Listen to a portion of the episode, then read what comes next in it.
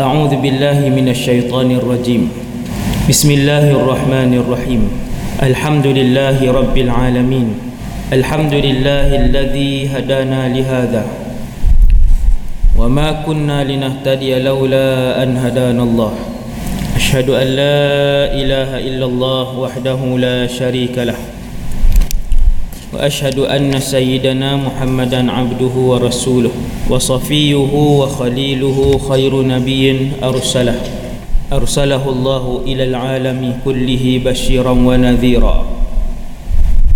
اللهم صل وسلم وبارك وعظم وانعم على هذا النبي الكريم صلاه وسلاما دائمين متلازمين الى يوم الدين رب اشرح لي صدري ويسر لي أمري واحلل عقدة من لساني يفقه قولي. ولا حول ولا قوة إلا بالله العلي العظيم. ولا حول ولا قوة إلا بالله العلي العظيم. ولا حول ولا قوة إلا بالله العلي العظيم. Pertama sekali nawaitul i'tikaf fi hadzal masjid sunnatan lillahi taala. Radina billahi rabba kami redha Allah Tuhan kami. Wa bil Islam dina kami redha dan senang hati bahawa Islam cara hidup kami. Wa bi Muhammadin nabiyyan wa rasulah dan kami juga redha bahawa Muhammad sallallahu alaihi wasallam seorang nabi dan seorang rasul. Ada seorang sahabat yang pada suatu malam hampir bersama dengan isterinya. Kemudian dia teringat sesuatu. Maka sahabat ni dia tinggalkan isteri dia keluar daripada rumah menuju ke rumah Nabi SAW dalam keadaan air mata yang bercucuran lalu diketuk pintu Nabi pintu rumah Rasulullah sallallahu alaihi wasallam. Maka Nabi pun buka tengah malam dia pun kata ya Rasulullah. Tengok ah sahabat uh, apa yang difikirkan oleh para sahabat. Dia kata ya Rasulullah nanti di hari kiamat kamu ahli syurga Rasul semua Nabi adalah ahli syurga.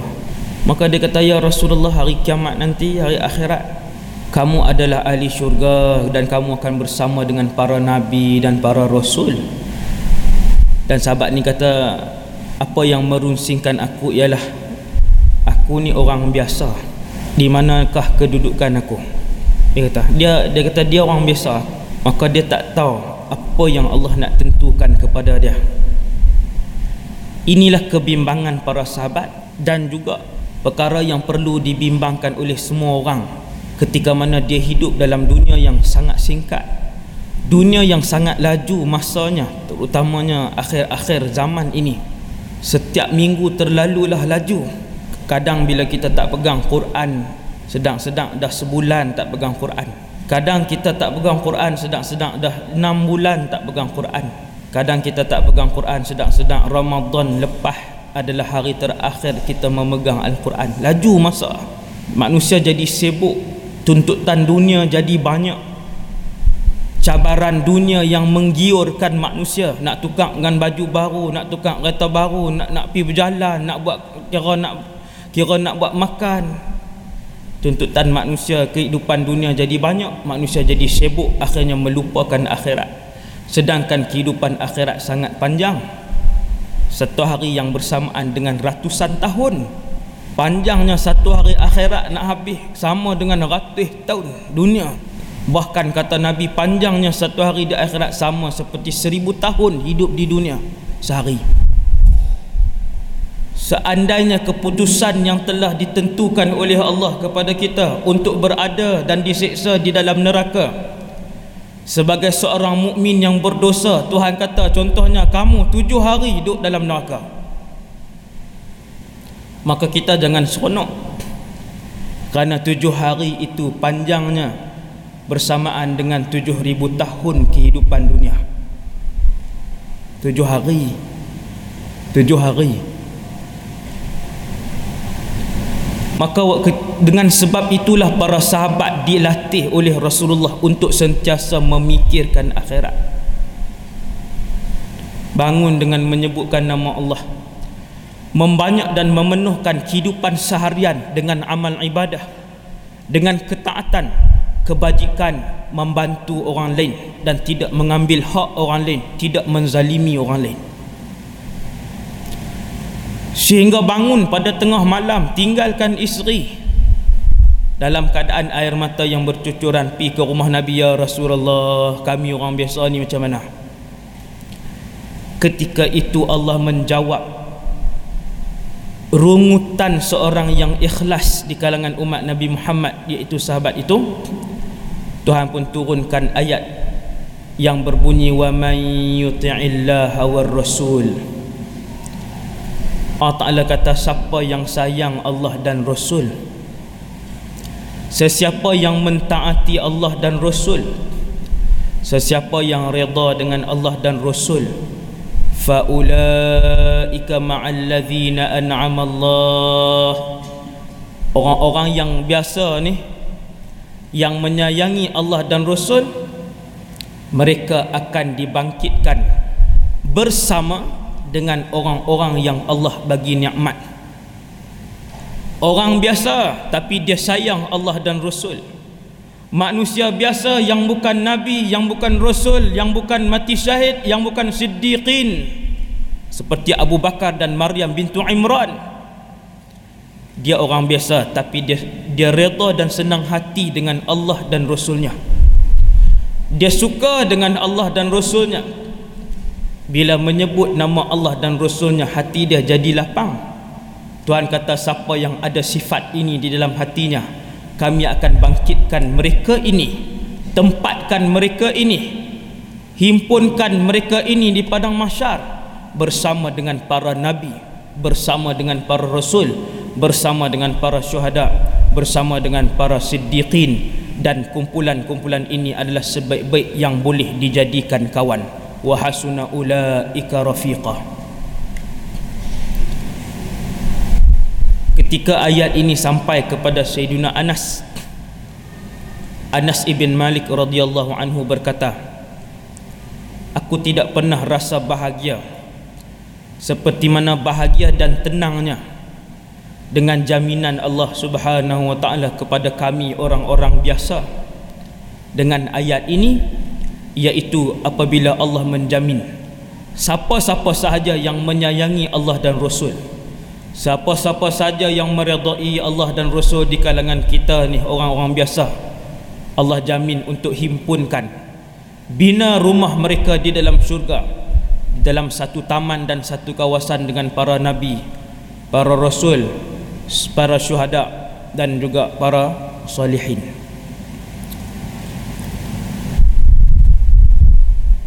Tuan-tuan yang dirahmati Allah sekalian tajuk kita pada hari ini ialah tentang neraka dan secara jujurnya baru semayam baru semayam baru semalam saya saya saya baca sikit kan? Ha, tu pun tak larat dah. Terus tidur. Dah semalam baca sikit study apa dalam buku tanda-tanda pagi ni capai buku lain pula tu. Ha, tu yang menarik lah. qaddarallahu wa masya'afa'an saya dah tanda dah dalam buku Tuhfatul Murid. Kitab tauhid antara yang paling hebat. Dalam tu dibahaskan tentang keadaan neraka kitab tu saya pergi simpan balik lemari saya buat keluar kitab lain buat mai. Hmm, ni. Tak boleh buka. Duduk tang ni lah kan. Tuhan takdirkan begitu. Allahumma hdini wa saddidni. Tuan-tuan yang dirahmati Allah Berapa bulan yang lalu kita tengok tentang keadaan syurga? Saya tak tahulah. Adakah setiap hari kita memohon kepada Allah syurga Ada orang ceramah hari tu dia mai pasal syurga. Ha, Hari ni neraka pun dia mai. Cumanya kalau nak buat muhasabah Kalau kita tanya minta tak pohon tak kepada Allah tiap-tiap hari syurga? Fikir macam balik dia kata ish tak pula. Semangat hari tu lah ustaz. Lepas tu mai hari ni tak ada apa dah. Sesungguhnya yang menggerakkan hati dan bibir kita untuk memohon kepada Allah adalah Allah Subhanahu Wa Taala. Tuhan juga yang mengizinkan untuk kita minta. Tuan sebab itu mohonlah kepada Allah supaya Allah SWT mengizinkan kepada kita untuk melakukan kebaikan dan memberikan taufik kepada kita untuk melakukan kebaikan. Siapa yang gerakkan bibir dan lidah kita untuk membaca Quran tiap-tiap hari? Allah Siapakah yang meringankan lidah kita untuk selalu menyebutkan la ilaha illallah? Allah juga. Dan siapakah yang telah menghalang dan tidak mengizinkan lidah kita untuk memohon kepada Allah? Allahumma inni a'udzubika min azabi jahannam. Allah juga. Maka antara kasih sayang, antara tanda kasih sayang Allah ialah apabila Allah mengizinkan kita untuk kita melakukan banyak ibadah dan menerima ibadah kita itu. Ada ibadat ada zikir yang tak sampai kepada Allah. Bukan semuanya diterima oleh Allah Subhanahu wa taala. Betul tuan sebab tu nabi ajak rabbana taqabbal minna. Ya Allah terimalah solat kami buat. Sayyidina Ali kata Selepas kami pulun buat ibadat dalam bulan Ramadan Selama berbulan-bulan kami per, kami pulun pula memohon kepada Allah untuk Allah terima amal ibadat kami. Ada bacaan Quran yang tak sampai pun ke langit Yang tak sampai pun kepada Allah subhanahu wa ta'ala Kerana dihalang oleh dosa-dosa lain yang kita buat. Menzalimi orang lain Ambil hak orang Menyebarkan fitnah menjatuhkan maruah orang lain. Hutang sengaja tak mau bayar. Ada sifat nifak dan fasik dalam diri yang menebal. Itu semua menghalang amal ibadah kita sampai kepada Allah Subhanahu wa taala. Dan sekalian. Maka dengan itu Allah Nabi SAW ajak kita tiap-tiap hari ha, dalam tahiyat akhir tentang neraka ni dalam tahiyat akhir antara tempat yang mustajab doa ialah selepas membaca tahiyat akhir fil alamin innaka hamidum majid sebelum bagi salam. Habis tahiyat sebelum bagi salam nabi kata berdoalah dengan apa sahaja doa yang kalian rasa penting untuk minta dengan Allah. Kita pun tanya para ulama ada tak hadis hak nabi ajak doa hak nabi minta? Benda hak nabi minta ada tak? Nabi kata hak aku minta ada. Kalau kalian nak minta apa pun minta dengan Allah. Kerana ketika itu adalah waktu yang mustajab. Maka doa yang dibacakan oleh Rasulullah ialah doa yang pernah saya ajakkan kat tuan-tuan dulu waktu cerita tanda tanda besar kiamat had dajjal tu. Nabi akan baca lepas tahiyat fil alamin innaka hamidum majid. Sebelum bagi salam Allahumma inni a'udzubika min azabi jahannam Hak itulah paling besar kali dalam dalam hidup ni tuan-tuan. Yang paling besar sekali dalam hidup ini ialah Allah selamatkan kita daripada azab jahannam. Kerana bila masuk neraka bermaksud kita ini adalah di kalangan orang-orang yang Allah murka, orang-orang yang Allah tak redha. Maka dengan sebab itu tiap-tiap hari lepas baca tahiyat sebelum salam Nabi akan baca empat doa Allahumma inni a'udzubika min azabi jahannam ya Allah. Aku berlindung denganmu daripada azab jahannam. Wa min azabil qabri. Aku berlindung denganmu daripada azab kubur. Tu nombor dua. Azab kubur dengan azab jahannam ni sama kau ustaz? Lain. Tak sama. Itu tajuk barzakh ada lagi sini cikgu.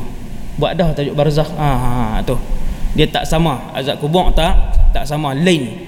Dan barzakh juga dia bukan dia bukan akhirat. Dia pintu gerbang untuk ke akhirat. Alam barzakh hak la ni orang dah mati la ni depa pi ke alam barzakh. Barzakh ni dia bukan akhirat lagi belum akhirat lagi. Dia belum sana lagi. Dia dia dia, dia diambang akhirat di pintu gerbang akhirat. Dia ada siksaan dia yang yang khusus dan dia ada nikmat dia yang khusus tetapi tidaklah nikmat dia sebesar nikmat syurga dan tidaklah azabnya seteruk dan segerun azab neraka. Barzakh nah? Sebab tu nabi berdoa lain. Nabi akan kata Allahumma inni a'udzubika min azabi jahannam wa min azabil qabri. Dan aku berlindung denganmu ya Allah daripada azab kubur. Wa min fitnatil mahya wal mamat tuan inilah benda ketiga hak Nabi minta yang besar iaitu berlindung dengan Allah daripada fitnah kehidupan dan fitnah kematian. Semua dugaan hidup ni dan juga dugaan mati. Fitnah ni dugaan. Dugaan hidup dan juga dugaan mati. Dan yang akhir sekali baru Nabi minta perlindungan daripada fitnah sejahat-jahat. Fitnah iaitulah Dajjal. Saya akan bahas secara ringkas sejam je hari ni. Ha, ni dah 25 minit dah. Dia tinggal tinggal 35 minit je lah. Kan? Ha, sejam saja. Cukup lah tuan-tuan. No? kalau lama-lama pun keluar-keluar isap rokok balik buat apa? Duduk depan tu isap rokok balik. Dengar neraka dah saat ni. Oh kan? Kelak-kelak rokok. Bukan rokok dah rokok ni pula. Rugi kita. Ha? Allah tak bagi hidayah. Tuan-tuan sekalian neraka ini ulama bahas dalam kitab Tauhid antaranya Syarhus Sawi dan juga Tuhfatul Murid oleh Syekh Ibrahim Al-Bajuri. Disebutkan bahawa neraka ni sekarang ni dah ada. Lah ni waktu saya dan tuan-tuan duduk dalam masjid ni. Ada tak lagi? Neraka dah ada. Sudah pun diciptakan oleh Allah siap ke baru duduk tengah prepare? Dah siap dah. Dan telah pun tersedia untuk dimasukkan orang-orang yang bersalah ke dalamnya. Siap dah. Ada berapa jenis neraka? Ada tujuh jenis. Setiap satunya telah pun ditentukan oleh Allah subhanahu wa ta'ala. Ada tujuh jenis. Dalam kitab uh, Tuhfatul Murid disebutkan yang pertamanya nama Jahannam. Kita ni bila ditimbang nanti habis timbang Allah akan bagi tahu neraka manakah kita. Macam tu. Dalam setiap neraka tu pula dia ada bilik yang banyak berapa puluh ribu bilik pula. Dalam satu bilik tu pula ada lagi bilik yang banyak pekat masuk. Dan kesemuanya adalah api kata para ulama jahannam adalah untuk orang-orang beriman yang melakukan dosa.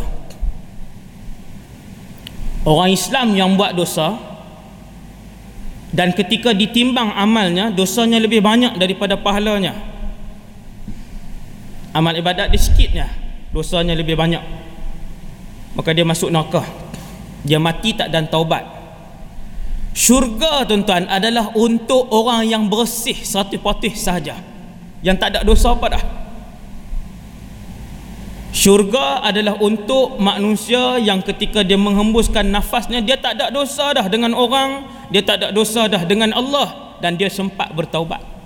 Itu dah yang dinamakan dengan taubat nasuhah Taubat nasuha apabila orang tu taubat dia tak buat dah dosa lama, dia menyesal dengan dosa lama, dia berazam tak mau buat dah.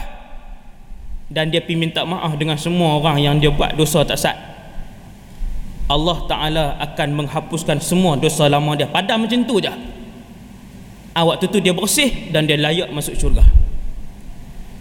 Siapa yang 9 yang 80% pahala, 20% dosa, timbang-timbang ada 20% dosa, ada juga neraka. Neraka mana? Jahannam. Neraka Jahannam kata para ulama adalah satu neraka yang Allah buat untuk orang-orang muslim yang melakukan dosa. Lepas masuk duduk dalam tu dibakar ikut dosa masing-masing dengan jenis siksaan masing-masing. Jenis siksaan tak sama ada satu bilik buka-buka semua duk potong lidah saja ada satu bilik buka-buka semua duk tarik kulit buat keluar ni. Daripada tulang ni buat tarik kulit duk keluar. Ada satu bilik buka-buka semua duk entuk kepala dengan batu. Pecah jadi balik pecah jadi balik pecah jadi balik dan sakit. Ada satu bilik pula duk dipanggang. Tangannya diangkat sehingga ke tengkuknya kakinya di, diikatkan. Kan kita nak panggang? Lalu disalai dan dibolak balikkan Allah sebut di dalam Al-Quran yauma tuqallabu wujuhuhum finnar. Bila tubuh badan dia dibolak-balikkan dialih-alihkan. Alih tu laju tuan-tuan. Bakak belah ni bakak belah ni hancur terus alih terus hancur alih. Dan tiap-tiap kali hancur tubuh badan manusia ketika itu juga Allah mengembalikan tubuh badannya yang asal untuk dia merasai semula kesakitan itu. Yang berulang kali tak berhenti-berhenti dah sampailah ribuan tahun ataupun puluhan ribu tahun ayat Quran banyak ni pasal neraka ayat Quran sangatlah banyak. Sangat banyak. Afaman yattaqi biwajhihi su'al azab Allah Ta'ala kata apakah mereka ingin menutup tubuh badan mereka dengan muka mereka? Akan kesakitan api itu pasal apa ayat ni kata kita guna muka nak tutup. Sebab kedua-dua belah tangan telah pun diikat ditarik ke belakang. Tarik di belakang ikat. Tuhan ikat. Dan kedua-dua kaki juga ditarik rapat ke badannya. Lalu diikat dengan salasil dengan besi-besi yang panas dan juga tebal apabila dipanaskan dan dihadapkan api ke tubuh badannya dia nak tutup panah tadi dengan dengan muka dia. Tuhan serta dalam Quran. Dia nak tutup dengan muka dia. Dengan tangan tak boleh tutup dengan kaki tak boleh tutup. Talfahu wujuhahumun nar dan muka dia juga disambar dengan api neraka. Hak boleh bergerak muka saja muka pun disambar dengan dengan api neraka Kata para ulama neraka jahanam ini apabila dia membakar keseluruhan orang orang Islam. Maksudnya tuan-tuan siapa yang yang, yang saya sebut tak salah. Yang mati dalam keadaan membawa dosa. Is Muslim yang mati dalam keadaan tak sempat bertaubat semua dosanya. Maka dia dimasukkan ke dalam jahanam. Setelah habis mereka ini akan dikeluarkan oleh Allah Subhanahu Wa Taala. Bukulah tuan. Masing-masing dengan kadar dosa dia. Kalau kawan ni dosa dia 5% saja, habis-habis siksa tu Allah buat keluar. Kata Al-Imam Nawawi, ke semua orang-orang muslim yang masuk ke dalam neraka ni bila habis dia akan jadi arang dan dia dia akan kekal di situ kemudian akan dikeluarkan serentak tunggu hak lain dulu apabila Imam Nawawi menghuraikan satu hadis tentang kematian di dalam neraka ulama khilaf mati sungguh ke mati yang mautatan hakikiyah ataupun maut mautatan yang bukan hakikat. Imam Nawawi kata mati mati hakikat. Apabila diseksa diseksa diseksa tubuh badan dia dikembalikan dibakar. Tubuh badan dia dikembalikan dibakar. Tubuh badan dia dikembalikan. Sampai habis dosa dia dia akan jadi arang. Kemudian dia duduk di situ. Tunggu orang lain semua pula. Habis semua dah habis Ketika itulah mereka akan dikeluarkan beramai-ramai Dimandikan dengan sungai-sungai syurga Untuk mengembalikan ruh Dan mengembalikan kecergasan dan juga kesegaran kepada tubuh badan mereka yang dibakar puluhan ribu tahun tadi. Tuan, Tuhan buat keluar. Buat keluar bagi mandi balik. Nu Nabi duduk tunggu. Rasulullah duduk tunggu. Rasulullah umat dia bagi mandi balik elok balik keluar. Kata para ulama dan neraka ini pun akan kharab fatasiru kharaban dan dia akan rosak. Habis ditutup oleh Allah Azza wa Jal. Habis dah penghuni dia di kalangan muslim yang buat dosa habis. Bila habis semua keluar neraka ini pun akan ditutup oleh Allah Subhanahu taala. Yang kedua neraka ladha untuk orang Yahudi yang ketiganya adalah hutama. Hutama ataupun hutama. Yang ini untuk orang-orang Nasrani orang-orang Nasara. Orang Kristian. Yang songsang lah yang menyelewing yang keempat Sa'ir satu kumpulan di kalangan orang Yahudi. Yang kelima neraka Saqar. Untuk orang-orang Majusi yang keenam neraka jahim. Yang Allah sediakan khusus untuk abadatul asnam penyembah-penyembah berhala. Yang kita tengok sampai hari ni ada orang-orang India, Cina sembah berhala. Neraka mereka adalah jahim. Dan yang ketujuhnya adalah neraka hawiyah. Neraka yang bernama hawiyah iaitulah neraka yang disediakan oleh Allah untuk orang munafik neraka ini akan mula dilihat oleh seluruh penduduk mahsyar. Ha, kalau tuan-tuan ingat cerita padang mahsyar neraka ni tuan-tuan bukan nanti masuk baru tengok.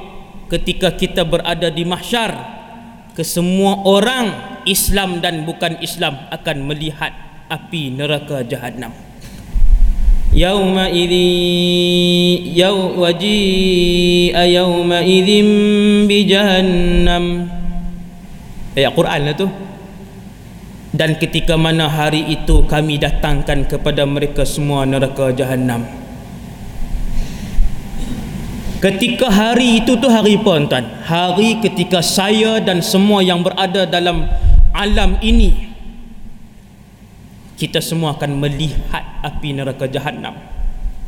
Sebab padang mahsyar satu tanah yang luas di hujung sana sekali ada titian sirat di bawahnya neraka jahanam dan api itu menjelir-jelirkan tengkok dan lidahnya keluar.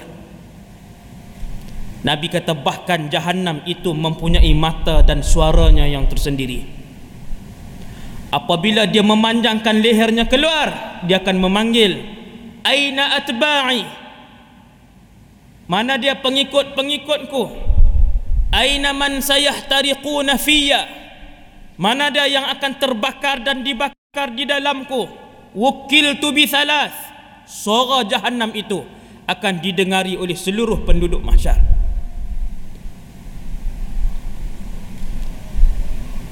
aku dikhususkan oleh Allah untuk tiga orang kata neraka jahanam aku diistimewakan oleh Allah untuk tiga kumpulan istimewa tu maksudnya dia nak renyuk sungguh orang ni tiga orang ni.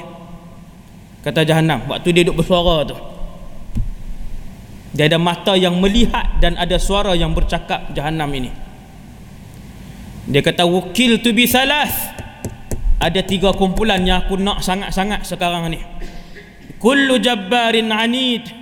Untuk semua orang yang takabur di atas muka bumi Allah. Hak belagak ni manusia yang ego dengan orang lain belagak dengan orang lain dengan jawatan dia hina orang dengan duit ringgit dia dia hina orang dengan kemasyhuran dia dia hina orang lain. Ini tunggu. Kerana takabur dan bongkak itu adalah sifat yang hanya layak di dalam alam ini untuk Allah semata-mata. Tuhan saja boleh takabur dan sangat layak untuk Allah bertakabur manusia tak layak para nabi kah malaikat kah tak boleh sebab tu siapa yang takabur dia antara ahli neraka yang dikhusus dan diistimewakan oleh Allah Jahannam kata kullu jabbarin anid mai sini. Ha?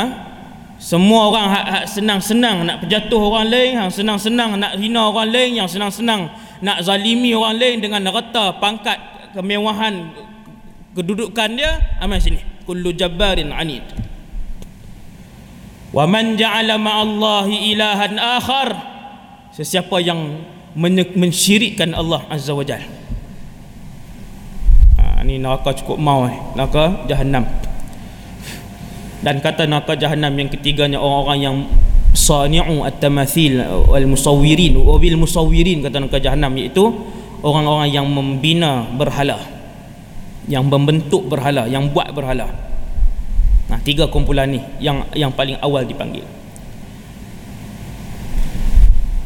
Apabila neraka jahanam dia jengui keluar tunjuk ke kat penduduk mahsyar.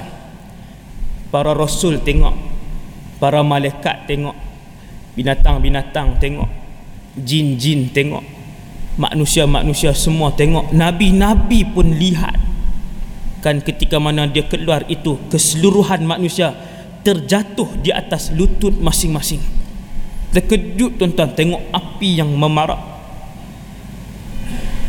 Bila terkejut tu semua termasuk para nabi dan rasul terduduk atas lutut. waktu tu yauma idzi yatadhakkarul insanu wa anna lahu dzikra kata Allah di dalam Al-Quran apabila neraka jahanam memanjangkan lehernya mempamerkan sebahagian badannya. Maksudnya keadaan dia itulah dikeluar mai. Tak nampak waktu tu semua orang duduk bertelut di atas lutut masing-masing. Dan ketika itu kata Allah semua pakat ingat. Yatadhakkarul insan semua pakat ingat dulu ambil harta siapa? Dulu duk fitnah siapa? Tangan-tangan itulah yang telah menandatangani sesuatu yang haram. Kaki itulah yang melangkah pergi ke tempat yang di, diharamkan oleh Allah. Mulut itulah yang telah memalukan keluarga sekian. Semua mai waktu tu. Tuhan kata semua waktu tu ingat. Ingat pahala ke waktu tu nak ingat dosa?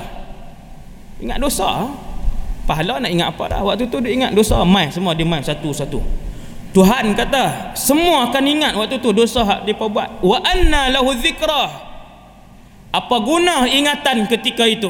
Tak boleh buat apa dah. Teringat je lah. Teringat menambah beban menambah sedih menambah pilu ketika itu. Tak, nak taubat apa? Tuhan kata wa anna lahu dzikra hadhihi jahannamul lati kuntum tu'adun. Ayat lain Tuhan kata Inilah neraka jahanam yang dulu ni hampa duk dengar di atas dunia dulu ni. Jahannamul lati kuntum tu'adun.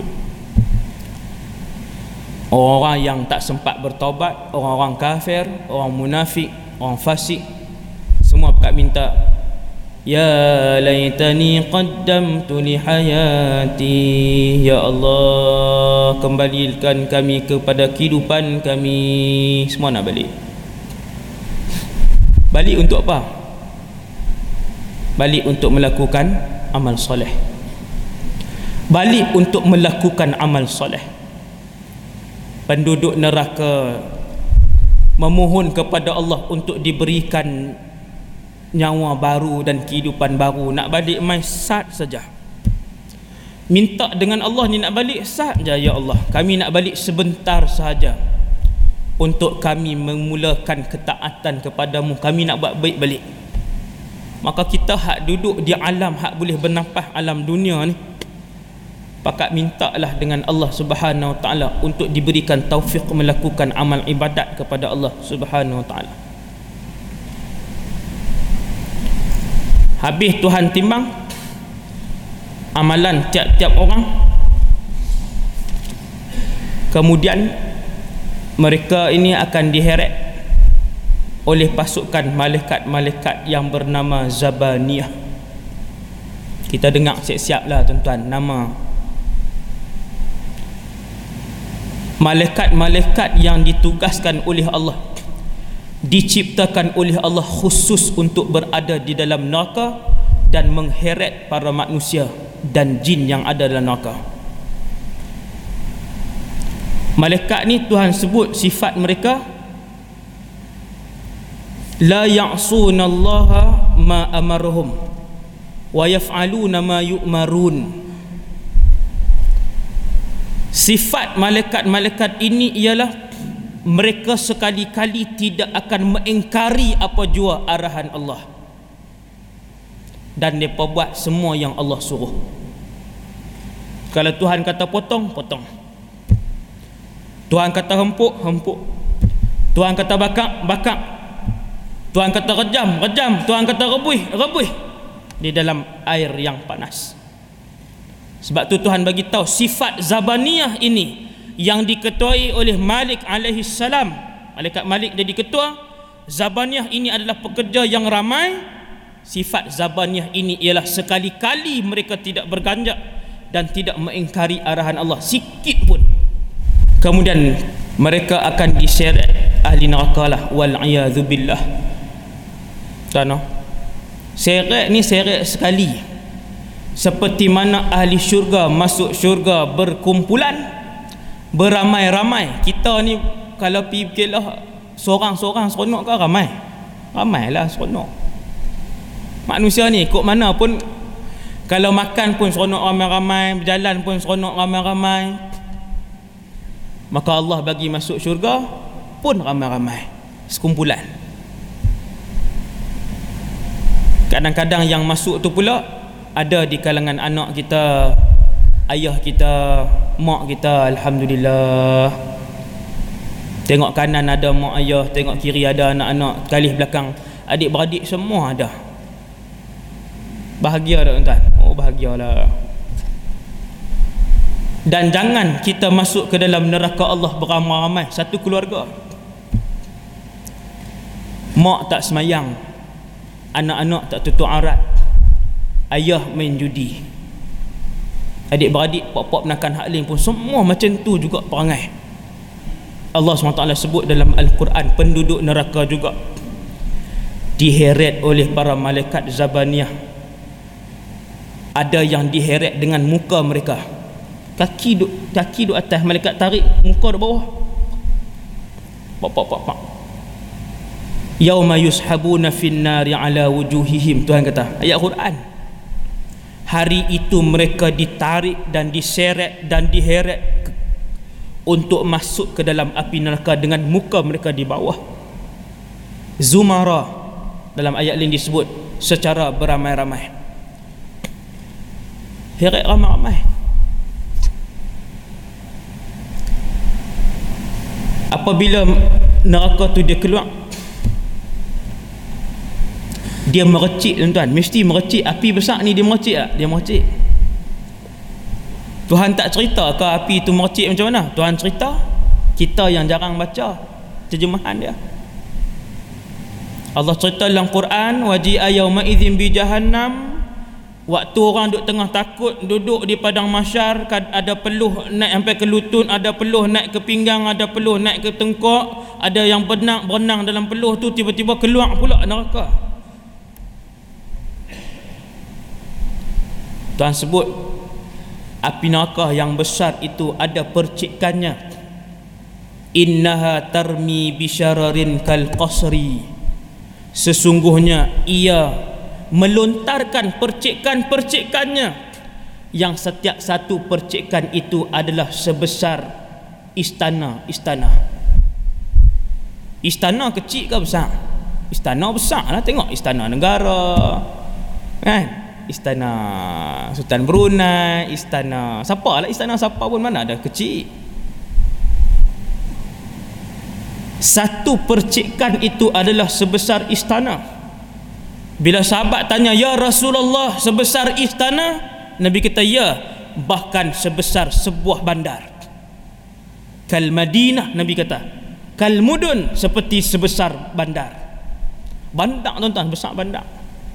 Itu baru percikan dia. Baru percikan dia.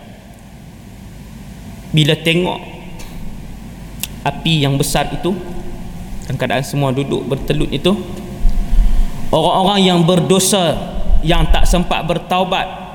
Orang-orang munafik orang fasik orang kafir ketika itu berdoa kepada Allah. Doa yang kosong tak ada apa dah doa waktu itu tak ada apa kosong. Ya laitani qaddamtu li hayati.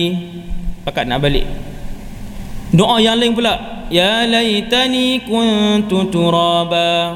Ya Allah tukarkanlah kami menjadi tanah-tanah dan debu-debu. Pasal apa orang-orang berdosa hak tak sempat bertaubat pakat minta Allah tukar jadi debu dan tanah? Kenapa orang-orang kafir munafik dan fasik mohon kepada Allah untuk ditukarkan menjadi tanah? Jawapan dia ialah kerana antara yang terawal dipanggil oleh Allah untuk tampil ke hadapan dan mengambil hak masing-masing yang telah dizalimi ketika hidup di dunia dulu jawapannya adalah di kalangan binatang-binatang. Tak perasan ke dulu kita cerita waktu mahsyar dulu tuan-tuan? Kita cerita apa?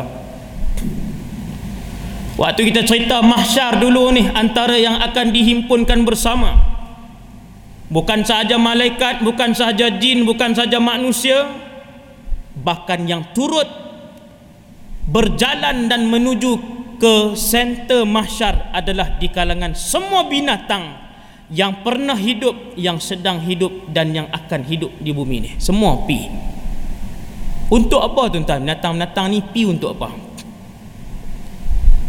Wa idzal wuhushu husyirat dan di mahsyar itu semua binatang-binatang juga di, di mahsyar dan dihimpunkan bersama cerita dia hak macam saya sebut Tuhan akan panggil. Hak mana binatang yang pernah yang pernah buat naya kat kawan dia mai depan. Kita akan tengok di hadapan gajah pi ke depan kambing pi ke depan lembu pi ke depan ulang pi ke depan hak nu binatang tuan. Betul ke ustaz? Betul apa ayat Quran? Buka surah at-takwir juzuk 30 Tuhan sebut bahawa binatang juga akan tampil ke hadapan. Tak cukup lagi hadis Nabi sallallahu alaihi wasallam Nabi kata Tuhan buat mai di depan dua ekor kambing, satunya bertanduk, satunya tidak bertanduk. Mai ke depan. Tuhan kata kat bertanduk ni hang dulu hang bertanduk waktu hidup di dunia. Hang tanduk kawan hang yang tak ada tanduk. Sekarang ni aku nak buang tanduk kamu. Aku nak tumbuhkan tanduk pada kawan kamu. Tanduk balik. Hai, sampai tahap tu. Akan tetapi mereka tidak dimasukkan ke dalam syurga dan neraka. Habis dia tanduk Allah tukarkan dia jadi tanah. Sebab itulah bila munafik apa semua tengok ni orang kafir apa semua bila tengok ya laitani kuntu turaba ya Allah tukarkan kami jadi tanah tak mau kami pun nak jadi tanah juga.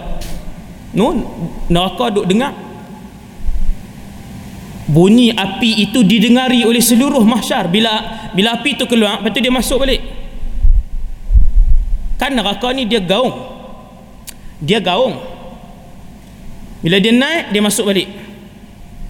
Bunyi apa apa mendap dia tu. Bunyi duk bakar apa dalam tu. Bunyi. Ha? Bila dia dia dia masuk balik ha, waktu tu orang pakat minta dengan Allah nak kembali ke dunia nak macam-macam lah pakat nak bertobat dan sebagainya. Kata Rasulullah SAW tubuh badan penduduk ahli neraka dan ahli syurga akan diubah oleh Allah. Ahli syurga masuk dalam syurga semua muda laki-laki muda perempuan pun muda jur dan murda. Yadkhulunal jannah jur dan murda kata Nabi mereka masuk ke dalam syurga dalam keadaan yang muda dan tak ada bulu di muka ni. Murda tu maksudnya tidak ada bulu di muka ni di, di kosong ni. Kosong tak ada ada jambang-jambang ni kosong ni. Nabi sebut abna'a thalathin wa thalathina sanah kesemuanya berumur 33 tahun kata Nabi. Hak tu lah syurga itu kita cerita dah. Tinggi mereka 60 hasta iaitu mengikut ketinggian Nabi Adam alaihissalam tinggilah penduduk syurga ni tinggi sebab syurga itu besar.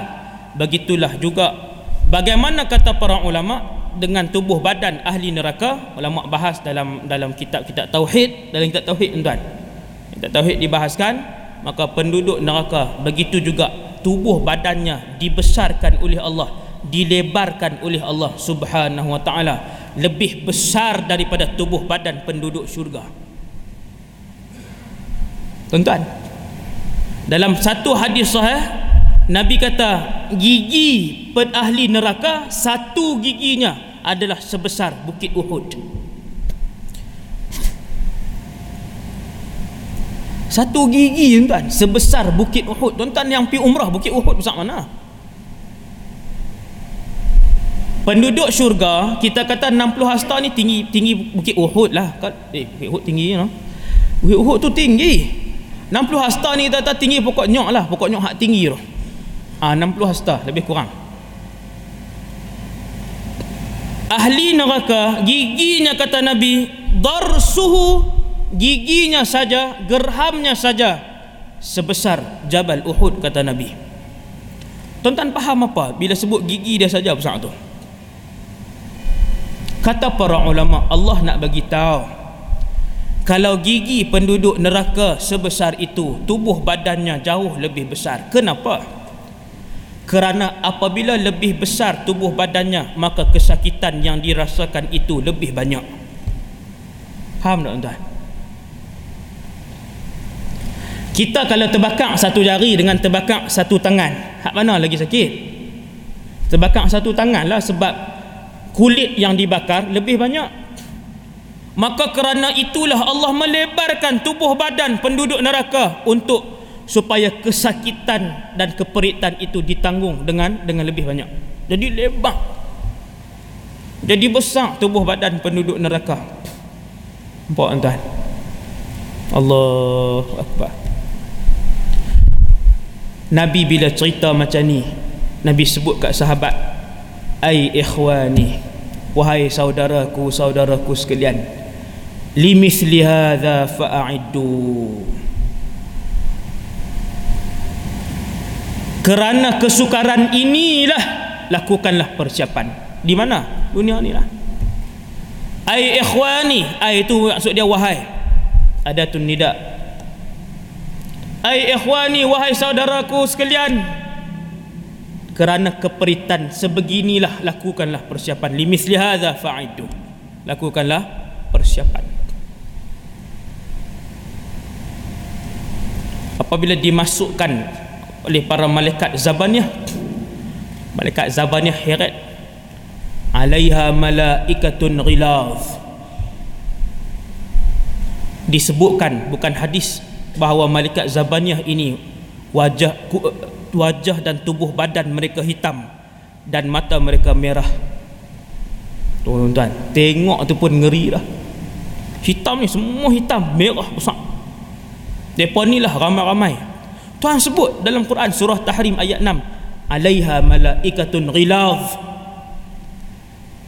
kami upah dan kami cipta satu malaikat khas untuk menguruskan penduduk neraka yang perangai mereka ini adalah bengis. Dia heret tersangkut di duri dia heret tersangkut di besi dia heret tersangkut di batu sekian. Heret buat tak heran je.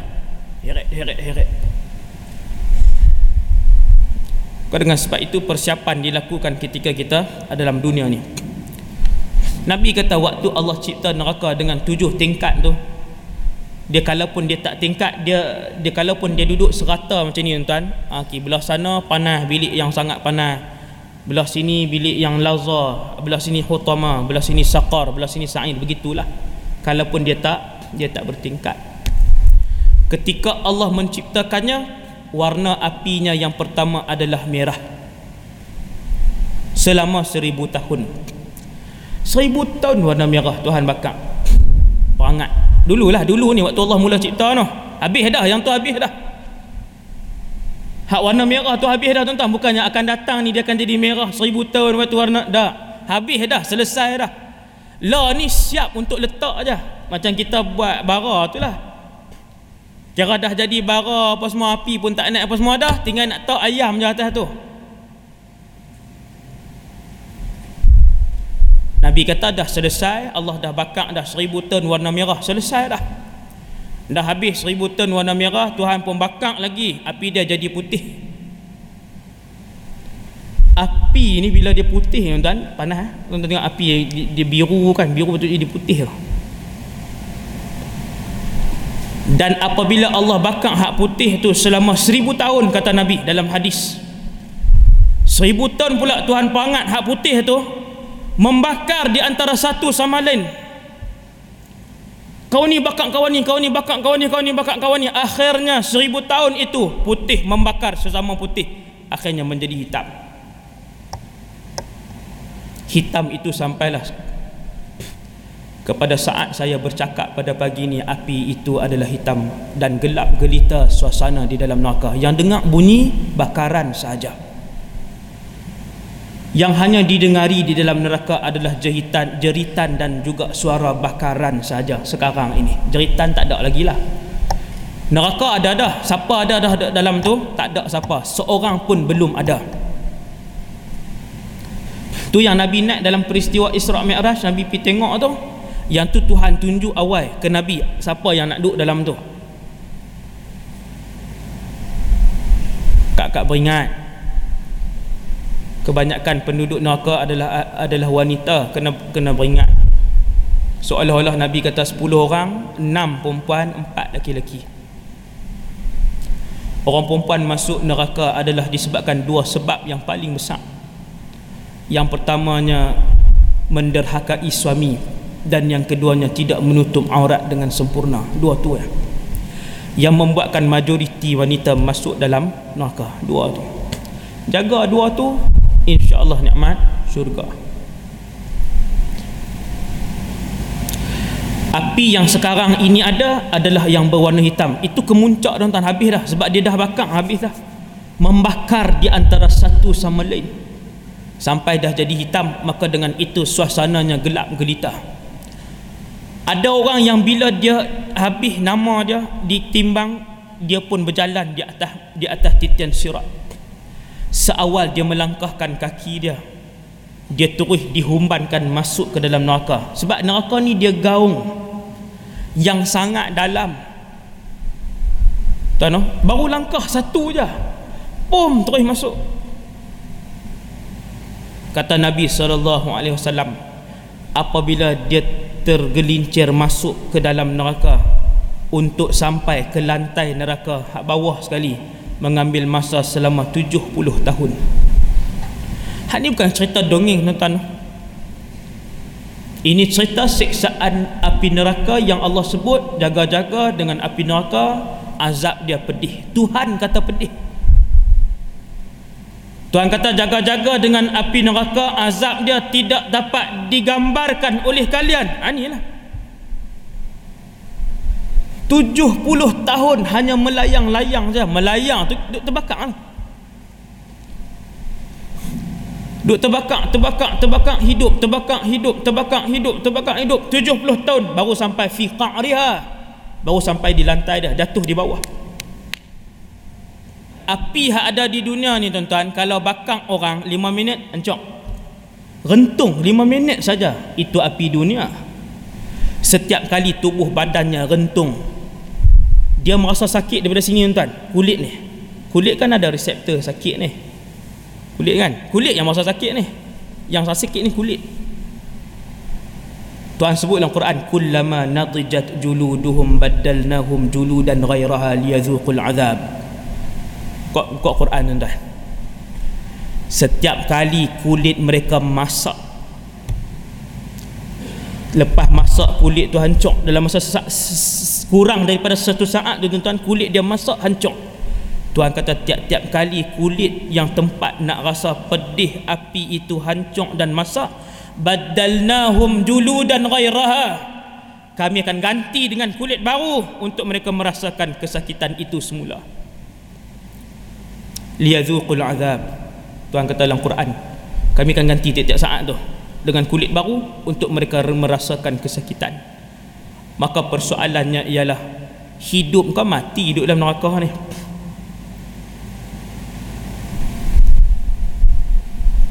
Setiap saat mati setiap saat hidup. Saat pertama mati saat kedua hidup balik. Saat ketiga mati saat ketiga eh, empat hidup balik. Saat kelima mati saat keenam hidup balik. Sebab itulah dalam Quran Allah ulang banyak kali. Cuba kita renung ayat. Tuan-tuan tengok dalam surah Al-A'la. Sabbih isma rabbikal a'la. Tuhan kata apa yamutu fiha wa la yahya. Penduduk neraka itu tidak mati dan tidak hidup. Yang mereka rasa adalah sakit saja setiap saat. Sakit sakit sakit sakit sakit sakit sakit. La yamutu fiha wa la yahya. Mati pun tidak hidup tidak. Hak ni neraka tuan. Hak inilah neraka yang dicipta, yang diceritakan sangat terperinci oleh Allah dalam Quran dan sangat terperinci diceritakan oleh Nabi dalam Quran. Tuan-tuan bayang tengok kalau kalau Allah Ta'ala kata setelah kita ditimbang amalan Tuhan kata kamu dah timbang kamu hanya duduk dalam neraka dua minggu saja. Kita pun kata lega dua minggu. Tapi kita lupa bahawa satu hari di akhirat sama dengan seribu tahun dunia bermaksud dua minggu itu bersamaan dengan 14 ribu tahun lamanya kita duduk dalam neraka Allah. 14 ribu tahun tempoh yang sangat lama. Dan macam mana pula kalau seandainya kita mati dalam keadaan su'ul khatimah wal billah mati pula dalam keadaan mensyirikkan Allah tidak beriman dengan Allah duduk dalam neraka bukan seribu tahun bukan sepuluh ribu tahun bukan tiga minggu tetapi selama-lamanya. Tuan-tuan kalau kita masuk syurga tak ada orang yang keluar daripada syurga. Tak ada hadis bagi tahu ada orang masuk syurga dia pergi buat benda tak elok Tuhan murka hang keluar pergi masuk neraka? Tak ada. Tak ada tuan-tuan. Setiap ahli syurga bila dia langkah kaki kanan dan kirinya dua-dua dulu. Sebab ada orang kaki kanan nak masuk kaki kiri kena rentak masuk keluar. Tak selamat juga.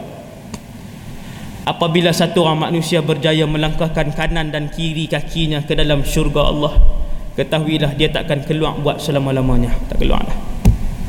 Dia tak keluar dah tuan-tuan. Alhamdulillah. Buatlah apa saja yang dia nak buat dalam syurga. Nak berjimak hari-hari. Jimak hari-hari nak buat apa? Dalam syurga boleh dah. Tetapi apabila kita masuk ke dalam neraka Allah belum tentu kita boleh keluar. Belum tentu. Sebab tu antara benda yang paling penting dalam hidup kita ni ending kita. Ending kita. Manusia kalau dia buat baik 60 tahun umur 61 baru dia mula buat jahat. Contohnya dia buat jahat. Sampai syirik kepada Allah maka dia ahli neraka selama-lamanya. 60 tahun punya amal ibadat dia tidak dikira oleh Allah. Sebab tu minta Allahumma khtim lana bihusnil khatimah. Tuan sekalian. Ha, saya rasa sekadar tu dulu insyaAllah. Tu dah berhenti ngejut ni. Kan? Ha, habis lah kitab tak bawa. Ha, habis lah no? makanan mak penduduk eh, neraka kalau ayam ayam ialah nanah-nanah yang keluar daripada orang kena siksa tu nanah-nanah busuk ayat yang kencing nak keluar tu ah, minum hak tu Tuhan kata. Ada kumpulan lain bilik lain wasuqu ma'an hamimah banyak tuan ayat Quran pasal makanan dan minuman ahli neraka ni banyak. Antaranya ialah air-air yang menggelegak. Ayak tuan-tuan kalau bagi menggelegak betul tuan-tuan suar tangan 5 minit hancur tangan. Ni dia menggelembung gelembung gelembung gelembung ni jadi maka Tuhan kata makanan ahli neraka bila mereka minta dalam keadaan yang sangat dahaga dan sangat lapar. Kenapa penduduk neraka sangat dahaga dan lapar? Kerana mereka lapar sejak daripada duduk di alam barzakh dan sejak berdiri ribuan tahun di padang masyar semua tu lapar dan dahaga. Masuk pula dalam dalam neraka. Tuan-tuan bayang tengok. Sebab tu apabila adik-beradik dan kawan-kawan mereka ahli syurga mai ziarah mereka mereka pun paling tengok ke atas. Antara benda yang mereka minta adalah makanan dan minuman. Lalu dijawab oleh adik-adik beradik mereka saudara mara mereka kawan-kawan mereka yang beriman. Innallaha harramahuma alal kafirin. Allah haramkan air dan dan makanan itu kepada orang kafir. Kita ziarah tuan-tuan. Boleh ziarah. Kita nampak ahli keluarga kita duduk di bawah dan mereka pun makan kata Allah minum air-air panas. Faqatta'a am'a'ahum. Minum tu temuih perut panasnya air tu. Memecah beraikan perut mereka am'a kerana panasnya air itu. Mereka minta makanan kat malaikat Zabaniah. Malaikat Zabaniah bagi buah-buah yang berduri. Bila makan tersangkut-sangkut di leher-leher mereka. Lalu buah-buah itu memotong leher mereka lapak terlampau dah tuan-tuan. Tak tahan lah. Makan juga. Dan bila makan begitulah jadinya. Orang yang paling ringan azabnya di dalam neraka adalah Abu Talib pak menakan Nabi. Iaitu dipakaikan terompah daripada api. Lalu menggelegaklah isi otaknya. Bergegak ni dia adalah orang yang paling ringan azab di dalam neraka dia. Tak ada orang lain lah tuan-tuan ha, tak boleh berangan hak tu tak boleh berangan tak boleh minta dah. Kena minta syurga. Ha, jangan minta duk kata hmm, malas dah ustaz nak, nak mayang apa semua ni. Tak apalah ahli neraka pun tapi saya duk minta kat Tuhan bagi hak paling ringan lah. Oh jangan. No hak paling ringan ada dah. Abu Talib. Dan manusia yang di, diringankan siksaannya pada hari Isnin adalah Abu Lahab. Tiap-tiap hari Isnin. No? kerana gembiranya dia dengan kelahiran Nabi SAW sekadar itu dulu insyaAllah untuk hari ini. Uh, moga-moga uh, kita mendapat i'tibar uh, dengan apa yang saya sampaikan secara ringkas. Aku laqali hadha astaghfirullahaladzim li walakum kita tutup dengan tasbih kafarah dan suratul asr. Subhanakallahumma bihamdik. Asyadu an la ilaha illa anta astaghfiruka wa atubu ilaih. Bismillahirrahmanirrahim. al asr. Innal insana lafi khusr. Illa alladhina amanu wa amilus salihati wa tawassaw. bil haqq. Bismillahirrahmanirrahim. Alhamdulillah wassalatu wassalamu ala Rasulillah wa ala alihi wa sahbihi wa man wala. Allahumma 'allimna ma yanfa'una ya Allah. Ajarkanlah ilmu yang bermanfaat kepada kami. Wanfa'na bima 'allamtana ya Allah. Manfa'atkanlah ilmu yang Kau curahkan kepada kami. Wazidna 'ilman wa 'amalan wa ikhlasan fi hayatina. Tambahkanlah kepada kami ya Allah ilmu, amal ibadah dan keikhlasan dalam kehidupan kami. Allahumma inna nas'aluka ridhaka wal jannah ya Allah kami pohon ridhamu dan syurgamu. Wa na'udzubika min sakhatika wan nar ya Allah kami berlindung denganmu daripada kemurkaanmu dan juga nerakamu. Ya Allah ya Tuhan kami himpunkanlah kami di dalam syurgamu ya Allah. Seperti mana kau himpunkan kami di dalam majlis ilmu yang mulia ini ya Allah. Ya Allah ya Tuhan kami himpunkanlah kami di dalam syurgamu mendapat redamu melihat wajahmu berada di samping nabimu sallallahu alaihi wasallam dan juga diredai oleh nabi sallallahu alaihi wasallam bersama dengan seluruh ahli keluarga kami. Orang-orang yang kami sayang ya Allah himpunkanlah kami bersama-samanya mereka dan hindarkanlah kami. Jauhkanlah kami ya Allah daripada azab nerakamu dan murkamu seperti mana kau jauhkan ya Allah di antara timur dan barat utara dan selatan. Wa sallallahu ala sayidina Muhammad wa ala alihi wa sahbihi wasallam. Walhamdulillahi rabbil alamin. Assalamualaikum warahmatullahi wabarakatuh